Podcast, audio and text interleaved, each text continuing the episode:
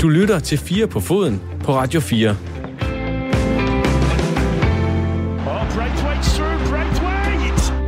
Åh, oh, det var simpelthen så tæt på, at vi i weekenden fik den første danske scoring i en Barcelona-trøje siden den 14. maj 1994, som vi alle jo husker. Det var der, hvor Michael Laudrup scorede til 4-2 for Barcelona i ligekamp mod Sevilla. Men nej, Braithwaite kunne ikke få den igennem benene på Ibaras målmand, og derfor må vi vente lidt endnu. Men vi har chancen for et dansk Barcelona-mål igen, efter den 28-årige Jesper Genser med det internationalt klingende efternavn skiftede til den spanske traditionsklub i torsdags. Vi skal vende Braithwaite, vi skal vende Barcelona, og vi skal vende hele skiftet i den første time af dagens fire på foden.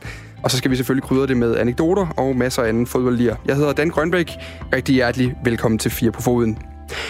Og til dagens program, der har jeg simpelthen indkaldt øh, forstærkninger fra øh, det, jeg vil sige, det midt- og sydjyske. Goddag, Glenn Riddersholm. Goddag. Velkommen til, øh, det er jo din debut. Det er fire på foden. Tak for det. Det glæder jeg mig til. Hvornår har du sidst været så nervøs? Jeg er ikke nervøs. Du er aldrig nervøs. Nej. Det handler også om processen. Lige nøjagtigt. Ja, det, det er sådan der. Men øh, du er til gengæld øh, ganske allestedsnærværende i den danske fodbolddiskussion, og hvis nogen ikke lige kan huske det, så er Glenn i sin fritid øh, cheftræner for Sønderjyske dernede, hvor I skal spille et par kampe det næste stykke tid nu. Fra mandag næste uge, så venter der tre kampe på seks dage, så der vil jeg nok se til. Ja, det kan jo ikke være bedre nærmest. Det er på sin vis rigtig dejligt, og også en lille smule øh, stressende, fordi der ligger rigtig mange timers forberedelse før hver eneste kamp. Rigtig mange timer. Altså, det er simpelthen lektier, du sidder og laver om aftenen, dame. Det kan jeg sige dig. Der ligger, til hver kamp, der ligger der, det ved jeg ikke, øh, 60-70 manpower-timer, og det er ikke kun for mig, men det er for staben, så der, der bliver brugt rigtig, rigtig mange timer. Jeg, jeg vil egentlig normalt her sige, hvad er det, I bruger 60-70 timer på, men det tør jeg simpelthen ikke, når det er dig, fordi du går jo i gang med udredning, og vi har altså kun 55 minutter her i første omgang. Ja, så lad os parkere den til en anden dag. Lad os gøre det. Til gengæld så vil jeg rigtig gerne lige ind omkring et citat. Øh, du smed af til øh, der Nord Schleswiger efter øh, kampen mod Nordsjælland her i weekenden. Fordi øh, I, I taber 2-1 efter en øh, kamp, der lige så godt kunne gå i den anden retning, øh, kan man vist øh, godt sige for at være gode ved Men der siger du så, at især det sidste mål, der blev scoret mod jer, det var utilgiveligt. Hvordan er det at møde ind på mandagen efter? Jamen, jeg tror da på, at det handler om at være ærlig øh, i sin kommunikation. Fordi noget, der er så åbenlyst, det ville være dumt at skubbe det ind under guldtæppet. Øh, vi lever i en branche, hvor, hvor, hvor vi lever på en, en hårfin balance mellem succes og fiasko. Og øh, når vi har gennemarbejdet nogle ting omkring at, at screene og markere en spiller af, og ikke mindst at vores zonespiller, han øh, bliver i sit område og klirer bolden væk der, hvor Mumin han faktisk dukkede op og scorede målet, mm. jamen så er det utilgiveligt, fordi at, øh, det er os alle sammen, der kommer til at se dumme ud. Men når vi ved, at det er noget, der er gennemarbejdet, og der er nogle klare rammer og aftaler, der skal overholdes, så når det koster point øh, på en svær udbane, jamen så er det utilgiveligt, fordi at øh, det ikke er første gang, det er sket. Goddag til dig, Jonas Brønd Nielsen. Goddag. Du er jo også dernede fra øh, sportsredaktør på Jyske Vestkysten. Det er normalt dig, der ligesom øh, holder styr på, på Glenn, men du har holdt ferie den sidste uges tid. Ja, det har jeg. Betyder det, at du ser flere eller færre fodboldkampe? Jeg har været i Hamburg med min, øh, med min kone, så der er en eller anden form for... Der bliver bare lagt sådan lidt, lidt et loft på, hvor meget fodbold øh, der, der, der bliver set, vil jeg sige. Mm. Øh, ikke fordi hun er meget streng, men, men bare fordi jeg kan, jeg kan mærke, at, at det er mest populært, når jeg også øh, bruger tid på, på noget andet. Men, men jeg har da set, øh, jeg har da set lidt, jeg havde computeren med, øh, ikke for at arbejde på den, men, men for at kunne finde den frem og se noget øh, fodbold. Mm. Nej, øh, skal jeg, vi, vi kan sagtens lige vente en time med at gå ned og spise. Kan vi ikke det? Der er lige... Hvad siger du, Glenn? Jamen, jeg tænker, øh, øh, Hamburg og St. Pauli har lige spillet her i weekenden. Ja, ja, vi tog desværre hjem fredag. Åh, oh, det er ja, dårligt Ja, det var faktisk ja, altså planlægning. Jeg bliver lidt for sent opmærksom på, at øh, Nå, der er noget gang der. Ja, lige for at runde det der helt utilgivelige, der skete i kampen, er FC Nordsjælland det hold i Superliga, man allermindst vil lukke et hovedstødsmål på et hjørnsbak ind mod.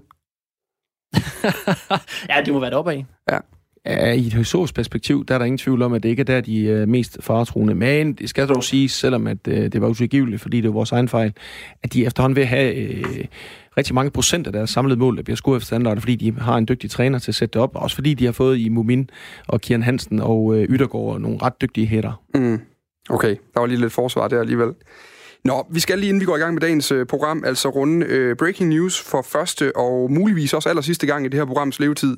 For jeg har jo stået de seneste uger øh, hver eneste gang og teaset for, at Erik Rasmussen snart vil komme tilbage fra sit øh, afrikanske vinterhi og redde jer lytter fra min helt aldeles generelle middelmodighed. Men Erik, han har simpelthen vist sig at være øh, lige så god til at arbejde for pigers rettigheder i Sierra Leone, som han var til at trylle på grøntsværen. Og øh, det betyder altså, at FN de har kastet en ordentlig pose guld efter at trylle Erik. Øh, og det er hans projekt, øh, der er nede i de, de, de varme lande, og derfor så kommer han simpelthen ikke tilbage. Så der er altså simpelthen øh, lukket for, for Erik Rasmussen-flanken.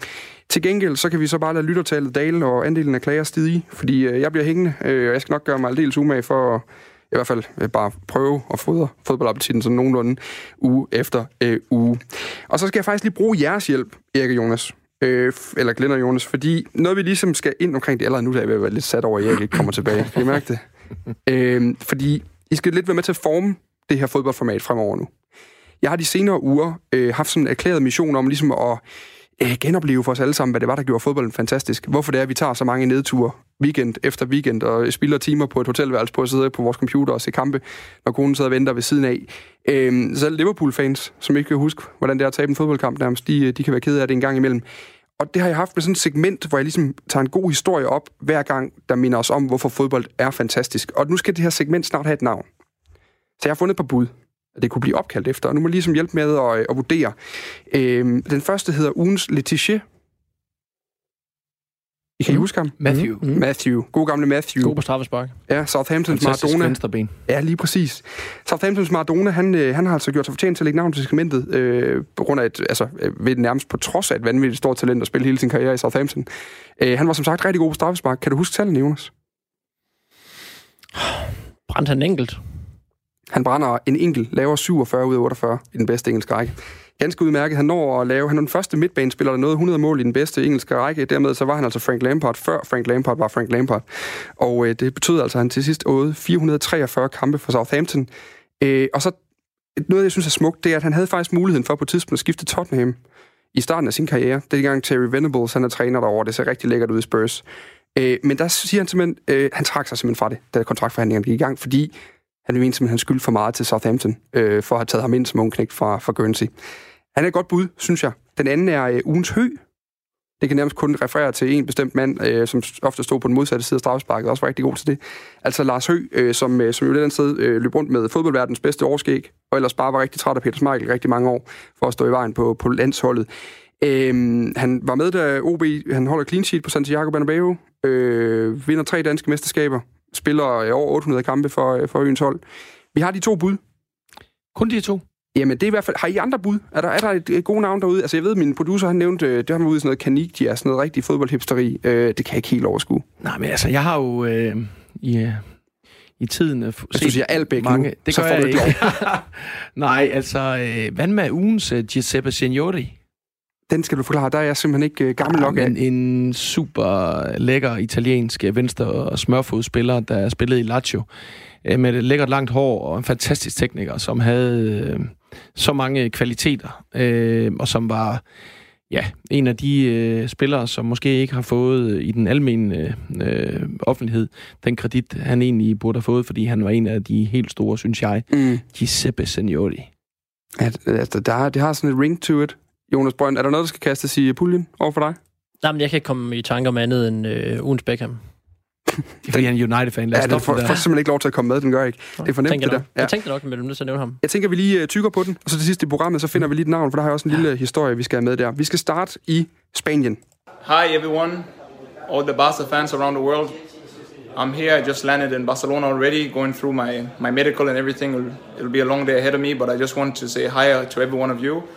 I'm really excited to be here at your club, and I can't wait for the future and all the, the trophies we're going to win and the moments we're going to share together. Um, I can't wait to see all of you. Det var danske Martin Braithwaite, der bare lige ville sige hej til alle Barca-fansene, efter at være skiftet til FC Barcelona i torsdags. Offensivspilleren han skifter fra et af La Ligas bundhold, Leganés, til mægtige Barcelona, der lige nu ligger nummer øh, to i ligaen, i hvert fald før weekenden. Altså fra nummer to fra bunden til nummer to fra toppen. Fra det mindst scorende til det mest scorende fra holdkammerater, øh, som den tidligere Brøndby-spiller Alexander Szymanowski og Jonathan Silva, til øh, Leo Messi, Antoine Griezmann og hvad vi ellers skal finde frem. I weekenden der fik han så sin debut, da han blev skiftet ind for Barcelona, da de vandt 5-0 over øh, Eibar. Så I kampen? Ja. Hvordan, hvordan var fornemmelsen i maven, Glenn? Du kender ham også fra gamle dage. Jamen, øh, stor respekt for hans indhop. Øh, frygtløs kommer ind og sætter vel nærmest ikke en fod forkert, bortset fra det første indlæg.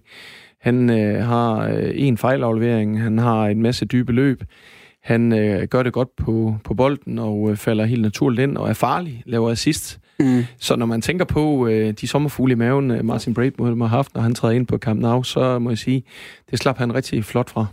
Vi skal mere omkring, øh, hvordan han passer ind i Barcelona og Barcelona-systemet og alle de her ting. Men først vil jeg egentlig gerne lige starte med at blive lidt klogere på Braithwaite som, som fodboldspiller.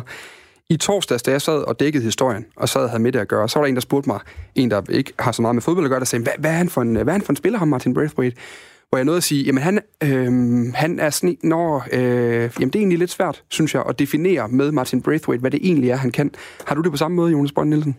Jo, men altså, når jeg tænker på ham, tænker jeg først og fremmest på den her fart, han har øh, i, i, i et hold, og den, øh, og den måde, han, han, han, ja, han bruger den fart på. Han, det, er jo, det er jo bare så, så, en så vigtig ting i, øh, i moderne fodbold, at man kan, at man kan bringe noget fart både på, øh, på de her nye, øh, altså en, en højre eller venstre bakke, er jo heller ikke længere en eller anden, øh, en eller anden øh, klods, der bare står nede til, nede til højre eller til venstre. Mm. Det er også en, der har en masse fart, og som kan bidrage med noget øh, frem af banen, og, og lige, sådan, øh, lige sådan på de mere offensive positioner. Og der, øh, der er det hans, øh, hans øh, speed, som, øh, som jeg synes kendetegner ham allermest. Mm. Der er også noget med rollen, han spiller jo, fordi jeg kan huske ham fra Superligaen dengang, der havde man netop fornemmelsen af den her speedster, der virkelig kunne tage nogle løb i dybden. Så kommer han til Toulouse, har en mere kreativ øh, rolle der, øh, kommer til Middlesbrough, det bliver aldrig rigtig helt godt derovre. Og i Leganés, der han, nu sad jeg lige og genså de 13 kasser, han har lavet for Leganés, det er jo nærmest nogle niermål, altså hvor han står det rigtige sted på returbolde. Han har rigtig mange returscoringer, øh, der kommer forbi målmanden og så ud til ham bagefter. Er han, er han, lidt, er han så svær at proppe i kasse, som, som jeg nogle gange gerne vil gøre det til her, Glenn Holm? Nej, jeg synes, det er en spiller, som øh, en moderne spiller på mange måder. Øh, meget af den negative skriveri, der har været, og, og ytringer omkring, øh, om han kunne være barserspiller, der må jeg sige, der synes jeg, der er et element, øh, man mangler rent fodboldfagligt. Øh, øh, man kan sige, at de fleste mandskaber i dag er blevet så dygtige til at organisere sig. Men øh, med et offensivt mindset, så ved man også, at der altid er rum, næsten uanset hvor dybt din firebakkæde står. Mm. Og øh, noget af det, Martin Braithwaite kan, det er jo, at han er jo intelligent i forhold til sin fart og sin dybe løb. Det er jo ikke, der er jo mange spillere i historien, som er hurtige. Men det, det handler om, det er at sætte sin handlehurtighed i spil, sammen med den fysiske hurtighed. Og Martin har en udpræget øh, god evne til at løbe igennem kæder, mm. løbe på meget lille rum, og altid ende op øh, inde øh, i det, vi kan kalde high return area, altså derinde, hvor, hvor du scorer statistisk flest mål. Og det kan han gøre både fra den yderlige position på, på vingen, og løbe ind og ende op øh, inden øh, foran målrammen. Og han kan også gøre det fra, fra central hold og ende op. Og det er jo en kvalitet og en evne, han har udviklet sig fra Superligaen ind til et internationalt topniveau. Mm. Øh, han er jo også blevet dygtig, kan man se, han er skarp, han står mere fit. Der er jo mange ting, der er sket i hans udvikling på hans rejse. Men hans evne til at løbe dybt, time sin dybe løb, og være inde der, hvor kampene bliver afgjort, det er han god til, ikke bare på, hvis du kigger på mål, mm. men også hvis du kigger mange af de mål, vi har skåret med landsholdet og andre. Han er altid derinde. Selvom han ikke får den sidste fod på, så er han derinde, hvor det går ind på modstanderen. Så er der nogle ting, han ikke kan, men hvorfor skal vi kigge på det? Nu har han kommet til Barcelona. Der er så mange spilintelligente, dygtige øh, midtbanespillere, som netop kan sætte fart og tempo i spil. Mm. Der behøver han ikke at, at være en possession-spiller, for at kan blive et aktiv for Barcelona. Men, men er, han, er han undervurderet i Danmark? Altså, fordi jeg kan godt nogle gange have fornemmelse af ham som sådan lidt sådan en lidt sådan en luksusspiller, i hvert fald i en eller anden form for landsholdskontekst. Altså, man har nogle andre meget definerede angrebstyper, vi ligesom kender til. Vi har øh, en Cornelius, som jo øh, nærmest ikke... Man behøver, man, man behøver nærmest ikke at se en kamp med ham, for at kunne se, hvad han er for en type spiller, når man, når man kigger på ham. Du har en Dolberg, der er sådan den der klassiske afslutter, øh, rigtig god på første berøring. Du har en Josef Poulsen, som er stærk i hovedspillet, og som også har udviklet sig til, til mere sådan en, en spidsangriber. Men, men, men Braithwaite, både den måde, han bliver brugt på osv., er han, er han lidt undervurderet egentlig, eller lidt overset, Jonas Brønd? Ja, det, det ved jeg simpelthen ikke, om han er, fordi han er jo trods alt landsholdsspiller, og det er jo heller ikke, fordi han har, at han har øh, lagt Europa ned øh, tidligere i sin karriere. Det er jo også en grund til, at han, at han, øh, at han har været i de klubber, han har været i øh, Toulouse og, og Bordeaux og Middlesbrough og Leganés. Mm. Det er jo ikke, øh, det er jo ikke øh, topklubber i Europa, og, og man skal også huske på selvfølgelig, grunden til, at han, øh, han er havnet i Barcelona, det kommer vi garanteret ind på senere. Det er jo også den her helt unikke situation. Ja. Øh, de hentede ham jo ikke sidste sommer. Det er jo fordi, det, det, det er, det er på, at han er havnet på en eller anden hylde, hvor de havde ganske lidt at vælge imellem. Mm. Men det er jo bare enormt interessant nu så at se, hvad, øh, hvad han kan komme ind og bidrage med, når han lige pludselig kommer til at få nogle holdkammerater, som er, er blandt verdens bedste, og øh, hvad, hvad de kan løfte ham til.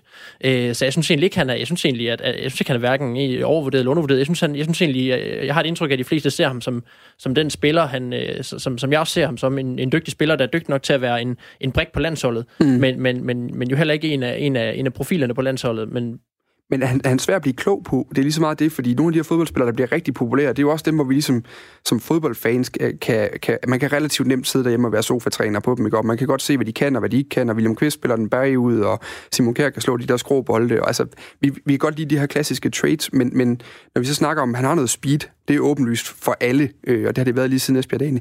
Men er han, er han svær at blive klog på som almindelig fodboldfan?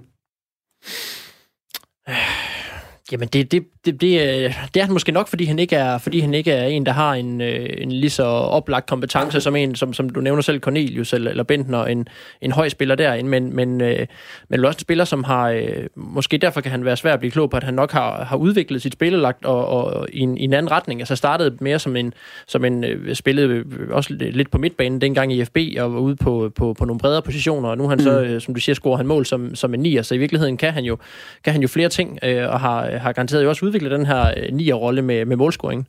Altså, han har jo meget ydmygt tilgang til hans talent. Og det er jo derfor, han i en forholdsvis sen alder står der, hvor han gør. Han har jo taget mange gode valg, synes jeg, i sin karriere. Og han har hele tiden haft sulten og agerigheden efter at udvikle sig. Mm. Jeg kan huske, øh, da jeg så Martin første gang, der var han jo netop en, en spiller, der kvæg sin fysik og sin fart kunne gøre øh, det afgørende. Men jo ældre du bliver, jo mere spilintelligent skal du blive, jo mere skal du kunne sætte dine kompetencer i spil i de rigtige spilsituationer. Der er det ikke nok bare at være hurtig og fysisk stærk. Jeg havde ham øh, i DBU som ulandstræner også, hvor han jo... Ja, du giver ham vel nærmest debut på U17-landsholdet, ja, det, gør du ja, det? det gør jeg, og, og man kan sige, han er, han er en spiller, som øh, også er lige er forbi akademiet i IKAST i et halvt år, inden han får hjemmevæg. Men, men han har jo netop øh, lagt hele tiden øh, forfinet sit spil. Hver gang han har mødt en udfordring, så har han taget udfordringen op for at forbedre sig. Og det er jo en unik evne, øh, som øh, vi i dag ser effekten af. Også selvom at der selvfølgelig har været nogle, nogle for ham øh, gode eller heldige omstændigheder, der har bragt ham til FC Barcelona. Mm. Men jeg har det også sådan, at vi er rigtig dygtige i Danmark til at generalisere at sætte folk i kasser. Øh, vi skal også anerkende talent. Vi skal anerkende øh, sportsmanden, der, der tager sig selv seriøst og kan bringe sit talent til et nyt niveau. Ikke lige i Barcelona, men også hvis man har fulgt ham. Og jeg, jeg, jeg kan bedst lide, at vi vurderer spilleren ud for det, de kan, og ikke det, de ikke kan. Øh, fordi at ellers så er det hele tiden det, vi bedst selv har præference til, som bliver målestokken. Mm. Og jeg synes, at Martin Braithwaite i den rigtige spillestil, øh, med de rigtige spillere omkring sig, øh, er en, øh, en, en topspiller. Men, men kan du købe min præmis om, og det er jo helt okay at sige nej jo, altså det, det er jo det, det, jeg får mine penge for, det er at få aflivet min uh, middelmåde fodboldviden i det her program, men kan du købe min præmis om, at han er en kompliceret fodboldspiller at blive klog på, i forhold til så mange andre, der måske er nemmere at kategorisere?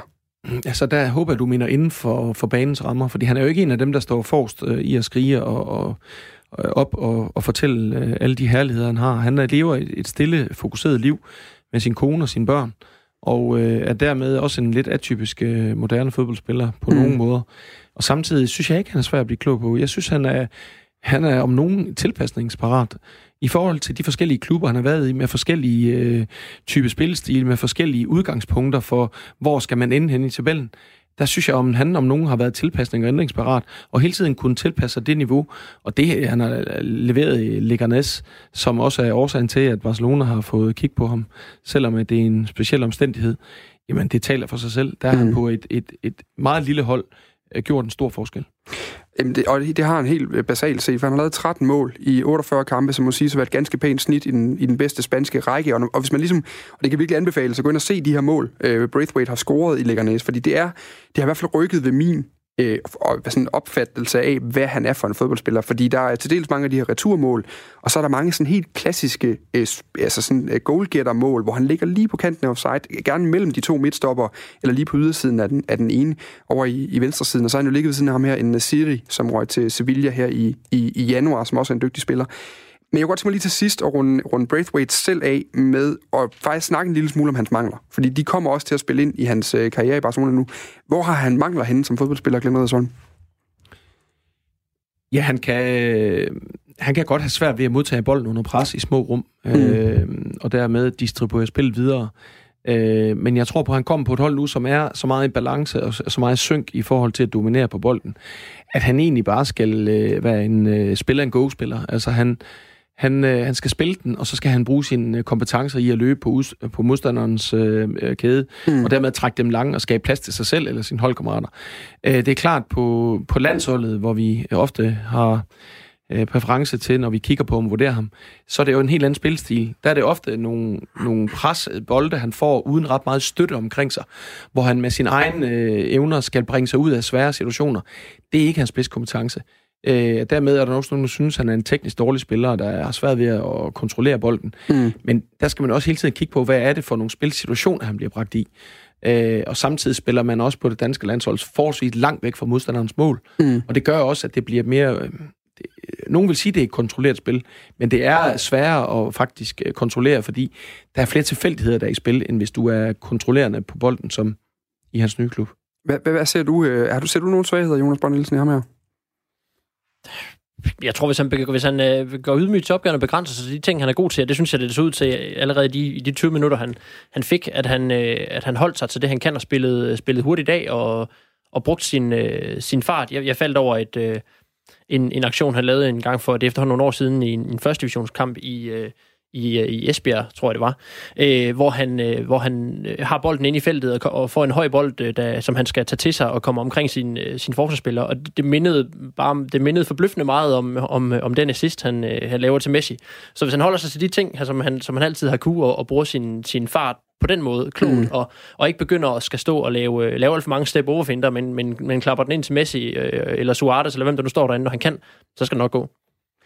Og nu skal vi lige løfte blikket fra øh, Braithwaite selv, og så skal vi kigge på de strukturer, der, der muliggjorde skiftet, og ikke mindst også den klub, han skifter til. FC Barcelona er den ene af to store øh, spanske giganter, sådan for alvor historisk set. Øh, 26 mesterskaber er det blevet til, fem Champions League-titler og et hav af andre pokaler har de vundet efterhånden. Og nogle af de allerstørste spillere, vi jo har set, har jo haft deres største stunder i, i den her blå og røde øh, trøje.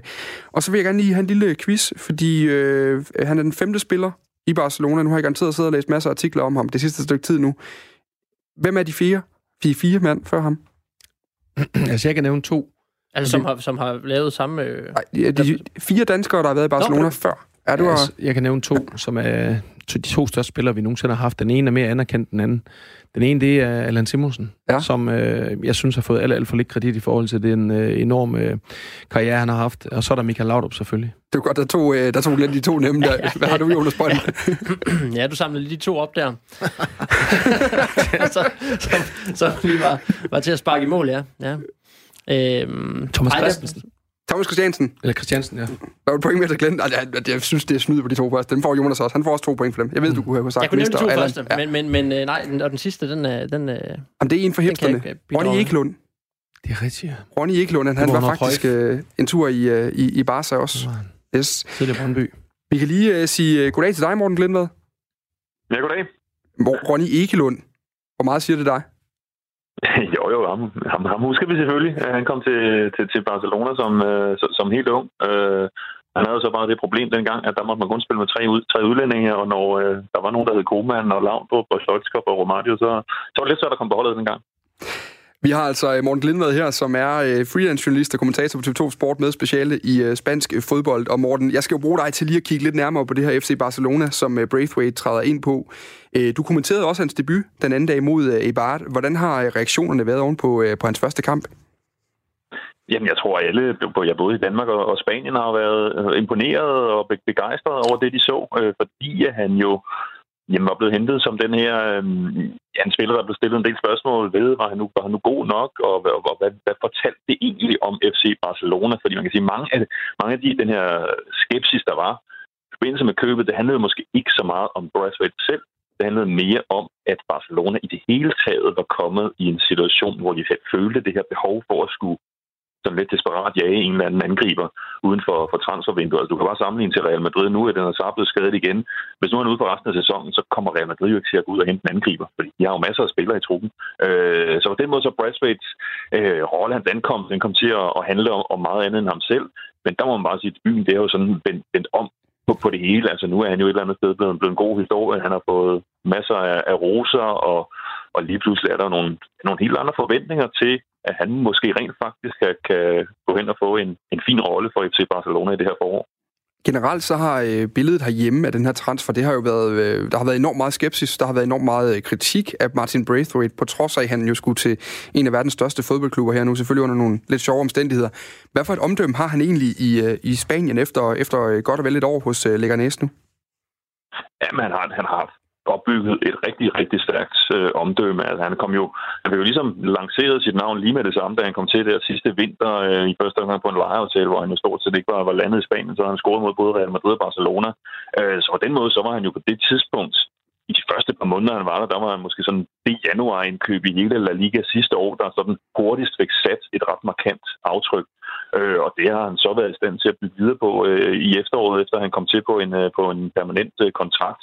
De fik jo en rigtig dårlig sæsonstart. De fyrede træneren, men øh, han har jo været ja, mindst lige så vigtig under den, den nye træner, Javier Aguirre. Så han har været, han har været meget værdsat. Jeg synes også godt, man kunne se på den måde, øh, Leganes har reageret på efterfølgende. Altså, de har selvfølgelig været irriteret og ærgerlige og, øh, og over den her situation er opstået, over at reglerne er, som de er, men de har jo været meget tydelige sådan i deres altså respekt for Bradford, og har jo også udtrykt øh, deres anerkendelse af den professionalisme, han har vist i al den tid, han har været i klubben, og også at han, han jo gik på træningsbanen til det sidste. Altså selv da, da spekulationer var begyndt at køre, der, blev han, så der mødte han altså også op til træning i Leganes, hvor andre, mm. måske, andre spillere måske havde jeg, jeg, jeg vil helst ikke være med, fordi hvis nu er beskadet. Ikke? Men der, Ronny Svarts. Han så det har været en... Øh, Lige præcis.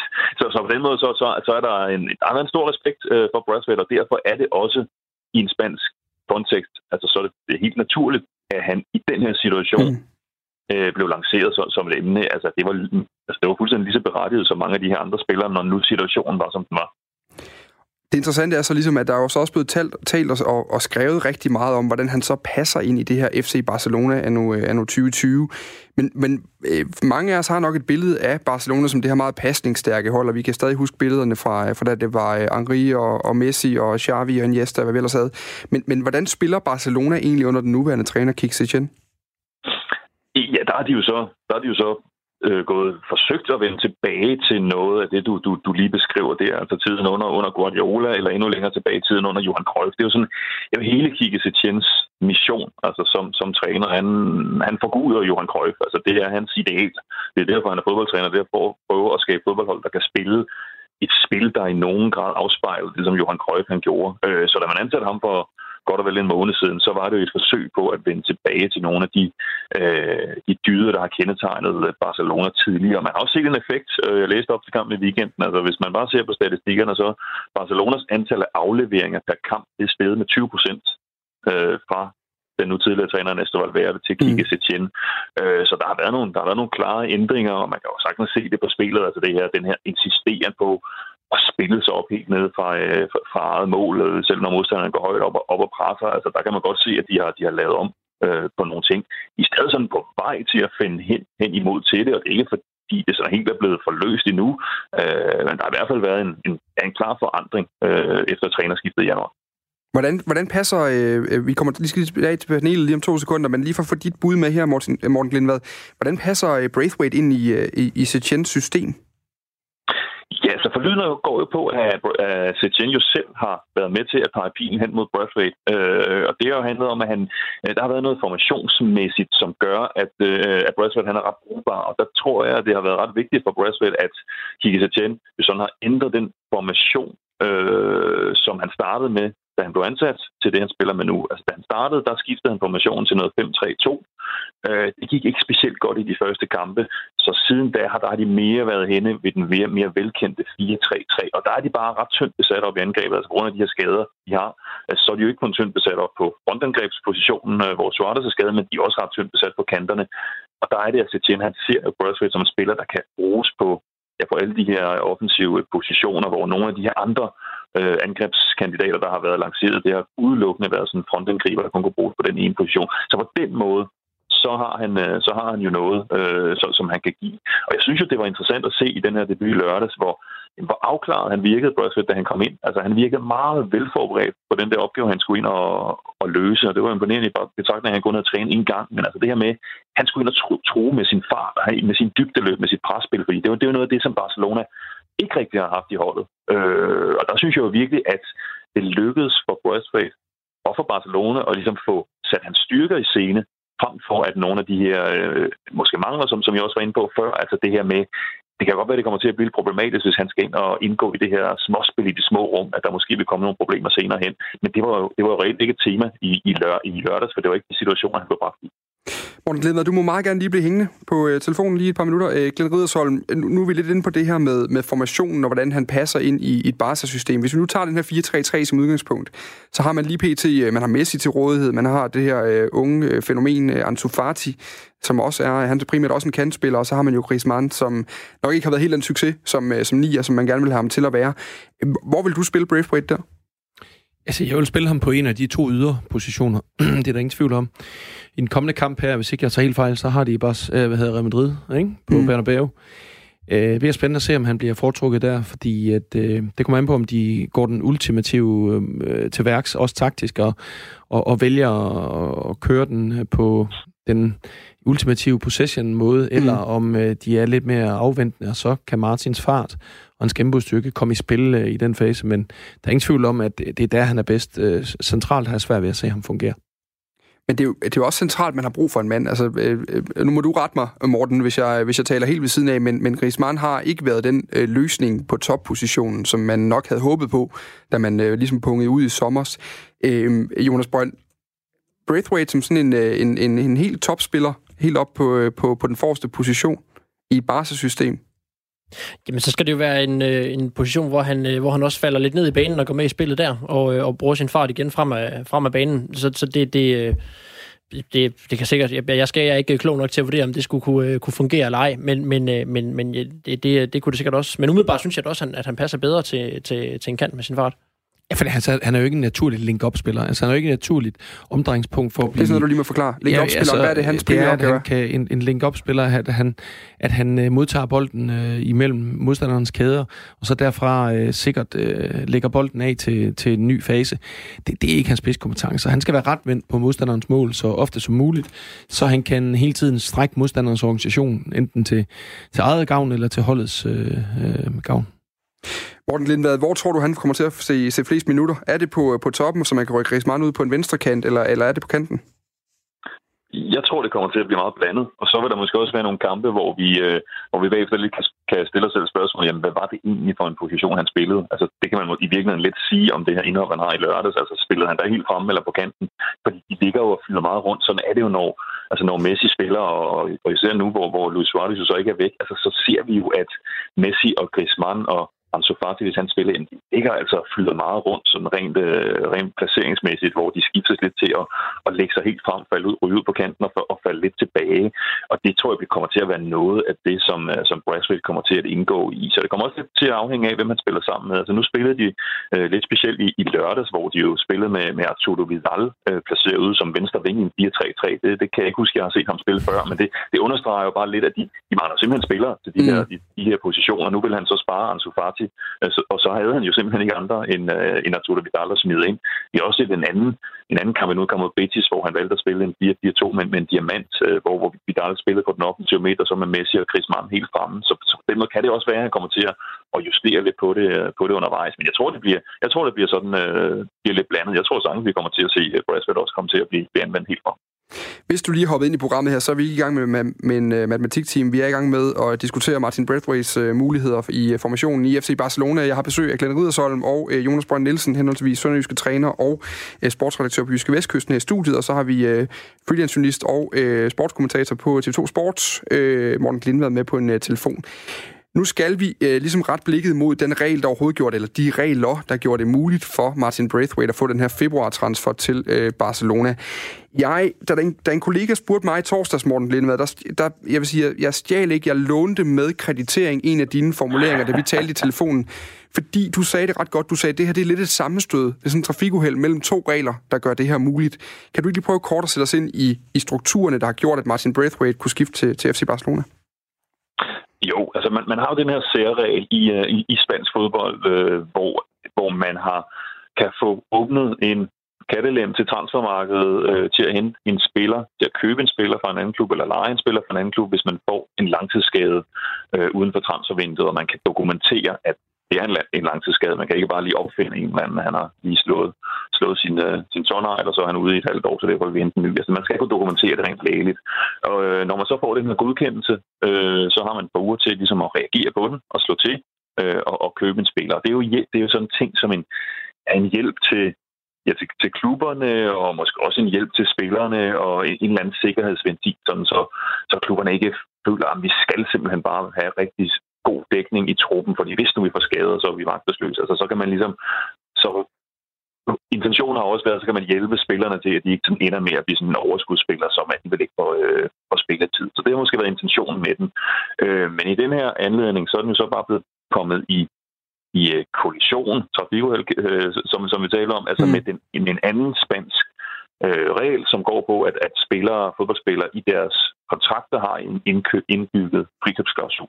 Mm. Øh, som betyder, at hvis en klub vil betale det her, den her sum, som står i kontrakten, jamen så kan den klub, som spilleren tilhører, ikke gøre noget. Så kan de ikke sige nej. Øh, og det er det, der er sket i det her tilfælde. Og det er jo det, der skaber den her situation, altså hvor Leganes ikke har kunnet beskytte sig mod at miste en spiller øh, uden for transfervinduet. For hvis ikke der havde været den her frikøbsklausul, hvis der havde været en kontrakt, ligesom i, som vi kender fra, fra Danmark, hvor den slags ikke findes, jamen så kunne Leganes jo så bare hele tiden have sagt nej. Altså selvom vi vil give en milliard, jamen, så er han ikke til salg. Mm. Så har de i hvert fald selv haft valget Øh, men nu er de blevet efterladt i den her fuldstændig magtesløse situation, hvor ingen forstår, hvorfor man så ikke ligesom skubber, som minimum skubber den her ekstraordinære tilladelse videre over til Leganés, så de kunne få lov til at, til at hente nogen. Fordi hvorfor skal man beskytte den klub, der får en skade, men ikke den klub, der mister en spiller øh, ved sådan et, øh, en, en udløst frikøbsklausul, øh, så hvor de jo ligesom magtesløse. Så, så på den måde har det jo har det udstillet, at der er nogle problemer med den her regel, og det er også en, også en helt unik situation, hvor vi ikke, vi har simpelthen ikke set den blive udnyttet på den her, på den her vis før, altså Nej. hvor det simpelthen er en, en topprofil for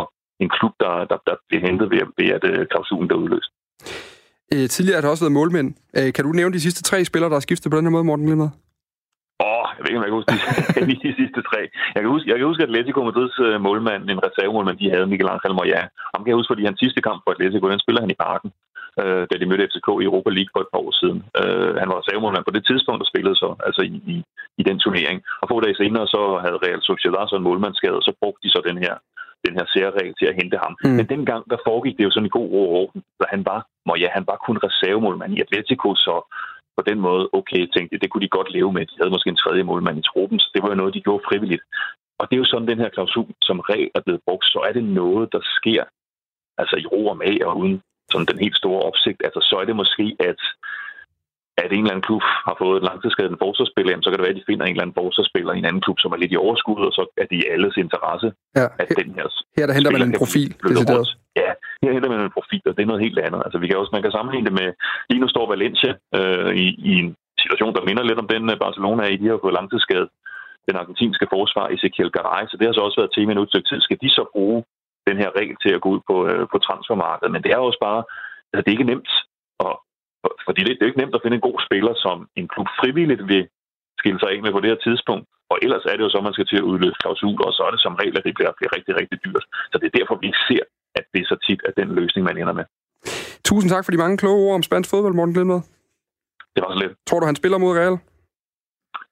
Øh, jeg, ved, jeg, tror ikke, jeg tror ikke, han starter ind. Øh, men jeg vil også sige, at altså, efter debuten i lørdag, så er det jo helt plausibel nu at have en tro på, at han kan komme i spil undervejs. Jeg hører sådan en rigtig øh, klassisk øh, politikersvar, at ja her, ikke? Ja, nej, nej, men det, nej, men jeg vil have sagt, altså inden, inden kamp mod Ebar, så har man måske så vil man er nok tvivlsomt, om man kommer på banen i El Clasico trods alt. Altså, han er så ny og så mm. uprøvet, ikke? Men altså, nu har de jo bare lige set, at han kommer altså ind og gjorde noget ved, ved den her kamp, ikke? Og han har nogle, han har nogle, nogle redskaber, som de ikke rigtig har på, øh, på andre positioner. Så, øh, så afhængig af, hvordan det går, så, så kan jeg godt forestille mig, at han kommer i spil. Tak for ordene i hvert fald. Det var lidt. Og hvis du gerne vil have flere af dem, så er det altså på TV2 Sport. Du kan høre Morten Glindvad øh, kommentere spansk fodbold, øh, og det har han, øh, det er der god grund til at gøre, for det har han utrolig meget indsigt i. Øhm, jeg vil gerne tilbage i studiet, men inden jeg lige øh, skal tilbage til at diskutere, så kan jeg sige, lige før der gik øh, Morten Brun forbi uden for studiet, og lige vinkede ind og øh, lige skulle sige hej, altså han kom i fodboldtøjet, jeg går ud for, han er på vej ud for at træne. Men, øh, men det sjove er at faktisk, han delte en lille anekdote på øh, Twitter i forbindelse med Martin Braithwaite's skifte, hvor han skrev, at han havde mødt ham sammen med Morten Glindvad, faktisk til et El Clasico de havde været inde at se, hvor de havde mødt ham op på tilskuerrækkerne.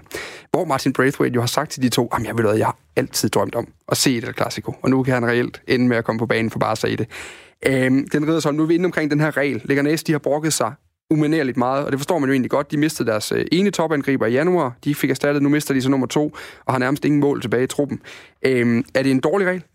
Ja, det er det, når den ikke bliver brugt uh, hensigtsmæssigt. Her der gavner det en, og skader i den grad et andet uh, mandskab, og, og det kan jo aldrig være hensigten. Vi kan prøve at tage det i et billede og skabe det fra den danske Superliga.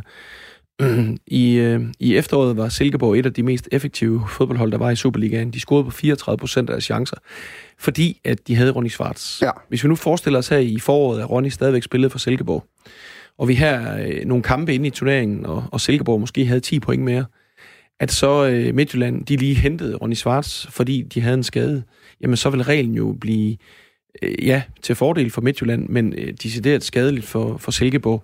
Og på, det er jo ikke det, der er hensigten, også som Morten Glinde inde på. Her der har vi en regel, og det er jo ofte det der med regler, når den bliver brugt i praksis, så ser man svaghederne, og her, det er jo en, i, i den grad et tydeligt, de har også mistet en anden spiller, ikke til Sevilla, mm. hvis ikke jeg tager fejl. Ja, det siger det her. Og det er jo øh, jamen det er katastrofalt for et mandskab, der, der kæmper for overlevelse og eksistens, og der er mange arbejdspladser, der er rigtig mange penge i spil her, når de så samtidig ikke selv kan gå ud og forstærke øh, deres trup på baggrund af det. Og, og så skaber vi jo også en dårlig situation, fordi de klubber, ligger næsten en lille klub, der ikke har mange penge. Hvis så de skulle ud og, og, og bruge øh, en frikøbsklubspool hos en anden øh, klub, øh, og lignende, så vil det her, det vil jo være skruen uden ende. Mm. Og på den måde, så er det noget, der, ja, øh, jeg vil opfordre til, uden at jeg har nogen mulighed for det, at der bliver kigget på det, fordi jeg har virkelig, i den her sag, er jeg glad på Martins vegne, men jeg, jeg må sige, min sympati går til Liggernes. Men, men Jonas Brønd, i princippet, altså nu, jeg ser også amerikansk fodbold en gang imellem, og der har man sådan en regel, at man kan placere en skadet spiller på injury reserve, og så kan du få lov til at finde en anden spiller at tage ind i truppen, øh, for ligesom at sikre, at man holder niveauet højt hos alle hold, og vi ikke har sådan en situation, hvor Arturo Vidal skal spille venstre kant lige pludselig, fordi det er der ingen, der er interesse i at se på. Øh, er det her egentlig ikke en meget god regel, der så bare tilfældigvis støder sammen med den her frikøbsklausul, som man nu har nogle andre grunde? Nej, men jeg synes, det er jo, når vi nu har de her transfervinduer øh, to gange om året, det her det er jo en kortslutning af dem, fordi ligger næste jo gået ud af det transfervindue i troen på, vi har den trup, vi gerne vil have, vi kan overleve med den her trup, mm. og så går der to uger, og så hiver man en af deres vigtigste spillere væk. Mm. Øh, så jeg synes, det, jeg synes det, er, det, det er grotesk, at det kan lade sig gøre. Jeg, nu er det så for første gang, det er blevet praktiseret på den her måde, men, men, men øh, egentlig så er jeg lidt forbløffet over, at der ikke er nogen, der har... Øh, der, der, der før har, har kunne se den her svaghed, som er helt oplagt, synes jeg, at, at, øh, at hold kan, kan på den her måde udnytte reglen til at, til at forstærke sig i sådan en situation her, som, som jo i øvrigt ikke er så usædvanlig, fordi det er jo ikke første gang i verdenshistorien, at, at to angriber er blevet skadet øh, på, på et fodboldhold. Øh, så jeg synes bare, det, det, øh, Ja, noget andet ved den historie er jo også, det udstiller, synes jeg, en, en inkompetence og ret, manglende rettidig omhu for Barcelona i virkeligheden. At de ikke har handlet ekstra? Ja, ja at de ikke har, har en, en trup, hvor de, øh, hvor, de ikke, øh, altså, hvor de ikke er mere polstret øh, mod, mod, det her det skulle ske. Og så er det jo også, altså, det, det er jo også en helt oplagt fordel for, det, for, de, for de store hold, der mm. kan Hente de fra de gå på rov. Men, men man kan jo sige, et sted, så kunne man jo også være djævelens advokat her og sige, man, at alle kan se det der med frikøbsklausulen og så erstatningsreglen, det kan godt blive et uheldigt sammenstød. Men man kan jo også sige, prøv at de kunne bare have lavet en større frikøbsklausul. Eller så kan man sige, vi har jo ikke interesse i, at der er så mange spillere, der sidder på bænken i Barca, fordi de, har, de skal være sikre på, at de er dækket ind, hvis nu en bliver skadet. Altså, det, det er helt... Altså, altså, jeg synes, den er så glasklar, at øh, Leganes må ikke blive et offer i, øh, i en regel, hvor de, ikke, hvor de mister en, øh, en stærk medarbejder, og ikke kan forstærke øh, deres trup. Det, det kan ikke på nogen måde være, være hensigten. Også fordi at vi står her og kigger på et mandskab, Barcelona, en, øh, en kæmpe klub. Om de skulle spille med Arturo Vidal på venstre kant, jamen så er det jo sådan, det skal være. Og skulle de spille med... Det er, det er jo det, der er fodboldens lod og væsen. Det er, at vi indimellem står i situationer, hvor vi må justere. Der, hvor reglen ville give god mening, det var jo, at... Og det ved vi jo, lige nu går der jo en række fodboldspillere ledige, som ikke har et job.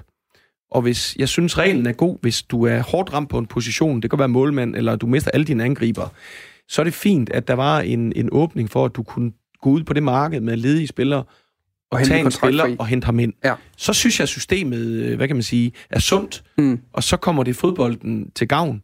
Her, der er det, jamen det er lige ved, at jeg vil bruge grådighed.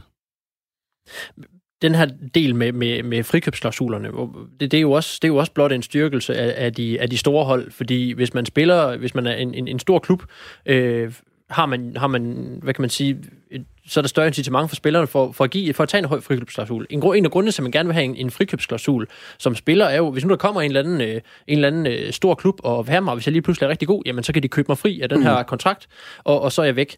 Hvis man i forvejen er hos en stor klub, så, så er man ikke lige så interesseret i at, øh, at, at blive købt af en eller anden, øh, en anden klub.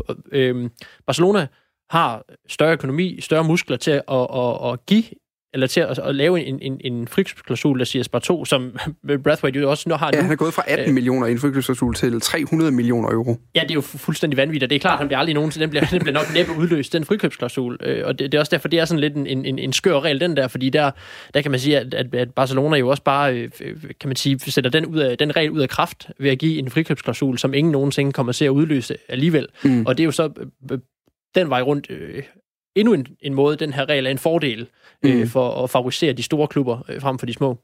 Men jeg kan jo faktisk godt lide erstatningsspillerreglen i sig selv. Mm. Altså jeg kan godt lide tanken om, at hvis, øh, for eksempel nu havde vi eksemplet med Moya øh, fra Atletico, Sociedad de fik deres øh, første målmand, Geronimo Rulli, øh, skadet, så kunne man gå ud og hente den første målmand. For der er ikke nogen af os, der er interesse i at se en U19-spiller blive skudt sønder og sammen inde i, øh, inde i feltet, eller hvad? Jamen der, der synes jeg, at, at øh, det giver god mening, at øh, man har en, en regel, hvor man kan, når man står i en speciel situation, kan hente en spiller, som mm. kan øh, hvad kan man sige, gøre, øh, løse et stort øh, problemstilling. Mm. Men det er jo ikke det, der er tale om her. Vi snakker om øh, en, en klub, der samtidig selvfølgelig opererer på, på øverste niveau, men det er kun i La Liga, at de kan bruge ham. Og Barcelona, de opererer altså med et enormt talent setup. De har La Masia, de, har, de er med i Youth Champions League U19. Altså, der er masser af spillere at trække på øh, i hele systemet. Mm. Så jeg er glad på Martins vegne, og jeg er glad på dansk fodbolds vegne, og alle de trænere, der har arbejdet med ham, og, og alle de her ting. Men, men der er et offer, og det er Leganes og spansk fodbold, og jeg synes øh, ikke, at øh, det er formålstjeneste, og det er noget, fodbolden, jeg synes, øh, lider mere under, end, øh, end får gevinst ud af. Aller sidst, så tager vi sådan en klassisk øh, Clem runde her. For øh, Martin Braithwaite mulighed for at spille i det klassiko? Jonas? Ja. Ja, det tror jeg også. Du lytter til 4 på foden på Radio 4. Det er lige præcis det, du gør. Og til sammenligning kan vi lige sige, at øh, de øh, billigste øh, klausuler, der er i Barcelona, altså frikøbsklausuler, de øh, hænger på øh, Rafinha og Carlos Alenia, og den havde 75 millioner euro per styk, hvis øh, du skulle være interesseret for Sønderjyske, Glenn. Jamen, jeg ringer lige til hejsen. Ja, jeg har jo også fået AK, så jeg har ikke behov for så meget mere dernede lige nu, vel?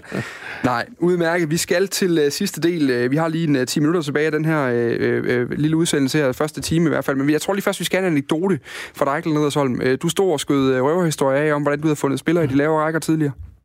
Jamen altså, øh, jeg må jo alle indrømme og, og lægge mig fladt ned og sige, at jeg ikke havde læst det der med, at jeg skulle have en anekdote med. Ikke lavet lektier? Øh, det havde jeg ikke. Nej. Men øh, et langt liv i fodbolden har jo øh, selvfølgelig affødt en masse fantastiske historier. Øh, vi er tilbage i 2004, og øh, det er sådan, at ren dansk fodbold er, at øh, man med sit Danmarks hold kan rykke op og spille anden division, og det så vi store fordele i FC Midtjylland på det tidspunkt. Og vi har mange unge spillere, og, øh, men vi har ikke så mange spillere. Jonas Dahl Andersen, han er faktisk træner. Øh, men spiller ofte, så jeg øh, erstatter ham som træner af og til, øh, selvom jeg er I2-træner i klubben. Mm. Og øh, vi skal så spille en, en aftenkamp nede mod Middelfart. Øh, det er min første gang og eneste gang, jeg har været på Middelfart Stadion. En, et meget specielt sted, hvor, hvor bænkene står langt placeret nede ad sidelinjen og ikke op ved midten, og ret stor bane og et lille klubhus osv. Rigtig hyggeligt. Vi vinder med Leon Jessen og med øh, Ulrik Lindqvist og Jesper Mikkelsen og andre dygtige Winston Reed. Der vinder vi i 9-1. Men de har én spiller, sådan en lille øh, venstrebenet angriber, som driver gæk med alle de her erfarne, rutinerede Superliga-spillere. Øh, fordelen for os var, at han var alene på det hold. Øh, de andre kunne ikke tage to med en badbold, men det kunne ham her. Og øh, i den tid, der var alle spillere ikke opdaget alle klubber. Og øh, jeg blev nysgerrig på ham her, fordi han kunne noget, og jeg kunne se, at han kunne være en mulighed øh, i Midtjylland fra sommer af. Det her, det var i foråret 4. Så jeg siger øh, tillykke med sejren til spillerne, og skal egentlig bare hurtigt ud af fat i ham der for at høre hans historie. Fordi jeg er nysgerrig på ham. Så jeg øh, leder lidt og spørger holdlederen for Middelfart, hvor er ham øh, jeres angriber hen? Jeg aner jo ikke, hvad, hvad manden hedder. Jamen han sidder vist ude på terrassen. Så går jeg ud på terrassen. Så sidder der en gut i en stol og vipper med benene over kors op af, af rækværket, med en øl i hånden og en smøg i kæften. så tænker jeg, det kan jeg godt lide. Der er karakter. ja, ikke? Så siger jeg til ham, hvad hedder du? Jeg hedder Christian. Jeg siger, okay, det viser, at det er Christian Olsen, super soppen fra FC Midtjylland. Jeg siger til ham, hvad, hvad er din historie?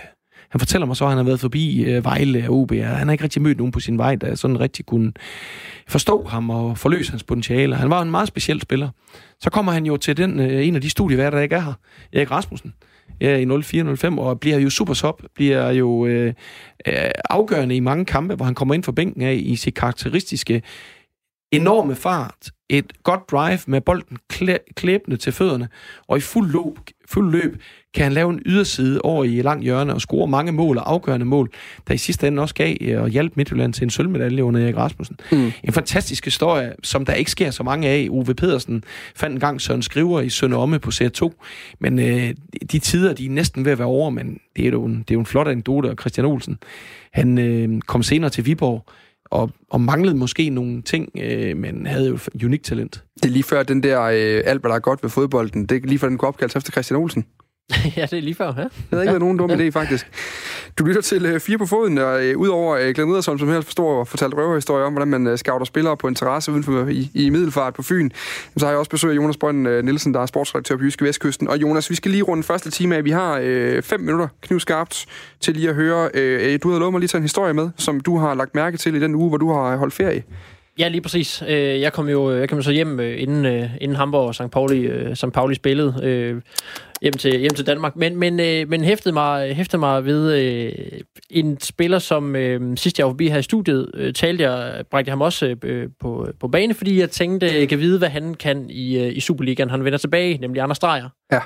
Øh, og øh, jeg har bare været lidt, øh, lidt overrasket over, hvordan han, har, øh, han bare har øh, taget taget Superligaen med storm i virkeligheden, efter han vendte tilbage. Han har jo ikke spillet ret mange Superliga-kampe inden. Altså, man, han, han blev, jo, øh, blev jo solgt primært på grund af, på grund af, sin, øh, af de ting, han gjorde i første division. Han nåede ikke at spille ret mange, øh, ret mange kampe for, øh, for EFB øh, i 18-19 sæsonen, inden han blev, øh, inden han blev solgt. Øh, en fire stykker måske. Øh, så derfor så synes jeg, der var nogle, noget, noget, spørgsmåls, øh, noget spørgsmål omkring ham. Øh, hvordan har han håndteret den her, øh, den her nedtur ved at, ved at blive sendt ud i nogen eller ikke rigtig lykkes? Mm. Der skal der lige lov for, at øh, han med det samme har vist, at han, øh, han, godt, at han har så rigeligt niveau til, til Superligaen. Jeg synes, det er, det er nogle vilde kampe, han, han har leveret de to mod, øh, mod Hobro og Lyngby. Jamen altså, især mod Hobro, det mål, han ja. laver, det den medtagning, han laver af bolden, da han får den der, det er, altså, det, hvis ikke man har set den kamp, så skal man gå ind og se det alene for den aktion nærmest. Det er simpelthen så kynisk. Han tager den med med, jeg husker sådan, det er venstre hæl, og så sparker han den flat over i modsat med højre øh, skøjer den lige bagefter. Det, det er helt giftigt, må man sige. Er en spiller, der også bare har noget, noget fuldstændig... Du, du, du har jo det der fantastiske ord, du altid bruger, øh, hvor du ikke siger unikt, men unikt altid, ja. Glenn Edersholm. Er han unik? Ja, det er han. Han er en øh, fantastisk spiller, som, øh, som er god i den danske Superliga. Men ikke. Og øh, så er det jo spørgsmål, om han kan udvikle sig til at have niveauet også på den øh, internationale scene. Og jeg kan godt forstå, at en spiller ikke kan sige nej til en... Var det ikke en Premier League-klub på det tidspunkt? Brighton. Brighton, ja. Brighton. Øh, det kan jeg godt, men øh, vi snakker med Martin Braithwaite omkring kloge karrierevalg. Øh, det er jo ikke et klogt karrierevalg for en lille teknisk spiller at starte i England. Der bliver man jo bare spist til, øh, til teen. Øh, der har han jo ikke en jordig chance for at, at navigere. Og der må jeg jo sige, der, der vil det måske være en klub i Mellem-Europa, hvor vi skulle se det. Det vi jo ikke ved om Drejer. Nu er han jo hjemme igen i øh, det beskyttede værksted i Superligaen, hvor man øh, har gode holdkammerater, og der er mange, der gerne vil en. Men når man står derude i en klub, så er, er, man, øh, så er man alene. Mm. Og der er jo ikke rigtig nogen af os, der ved, om, øh, om Anders har den mentalitet, der skal til for at klare sig i udlandet. Der er jo desværre er rigtig mange unge danske spillere, der tager ud og viser, at øh, i Superligaen er de dygtige. Og så mangler vi mentalitet til at, at bringe det det sidste stykke vej. Mm. Øh, der er gode historier, men der er absolut også øh, nogle historier, hvor, hvor, hvor vi som arbejder i branchen må løfte på øjenbrynene og sige, at, at øh, det samfund, jeg kan stå og kigge på herude i Aarhus, øh, der er lige bag ved os, det er måske ikke øh, et samfund, der uddanner vinder og uddanner spillere med den øh, mentalitet, der skal til for at klare sig øh, ud over landets grænser. Er det ikke bare at læse den videre? Det er vel dybest set jeg i fodboldklubben, der skal uddanne de spillere, er det ikke det? Jo, men det er da også en udfordring, som øh, der bliver i talsat. Øh, jeg tror, jeg har turnet det danske land rundt i 10 år med den her. Det er jo bare sådan, at øh, det er noget, man skal være bevidst om, og det tager lang tid. Men det er noget, man kan komme over, øh, hvad kan man sige, man kan udvikle mm. øh, spilleren, der, der har de kvaliteter. Men, men det er, altså, han er jo et, han er jo en af dem, som er med til at gøre Super, Superliga-produktet bedre. Mm. Det er jo en spiller, man gerne vil betale penge for at komme ind og se, fordi han er jo en dejlig spiller. Jeg kan også godt lide ham. Mm. Og jeg vil også gerne have, at han spillede hos, på mit hold. Så det her, det skal bare nuanceres. Fordi jeg har endnu brug for at se, om, øh, og det kan vi håbe på, at Midtjylland brager igennem i Europa på den anden side, som, øh, som det ser ud til lige nu som danske mester. For det er jo der, han skal bevise sig. Tror du på, at han kommer ud igen? Øh, Jonas, har han, øh, har han det, når du kigger på ham? Ja, så hvis han, hvis han øh, hvis det er, det, det er hans øh, niveau, og det niveau, han kommer til at fortsætte i Superligaen, så er der ingen tvivl om, at der, at der på et tidspunkt er en, en, en klub fra udlandet, der får øje på ham igen. Og han, allerede nu har han jo også blevet, han jo også blevet spurgt om, om, øh, om hvad, hvad han tænker om det, og hvor han også siger, at det, det, er, at det er et, et godt springbræt til at få endnu en chance mm. for at komme ud. Det skal nok komme, men jeg, jeg er bare øh, umiddelbart, sådan i min umiddelbare øh, reaktion på, den, på de her første to uger er, bare, er jo bare glæde over, at der er en, en spiller, der er vendt tilbage og giver Superligaen det her. Det er jo bare fedt. Man må i den grad sige, at det er kolorit, der kommer ind der. I anden time af Fire på Foden, der skal vi dykke ned i uh, dommerens rolle. Årets dommer i Danmark er lige blevet kåret. Ham fortæller vi en lille bit smule om i næste time. Ligesom vi også skal vende en episode, der har skabt overskrifter i England.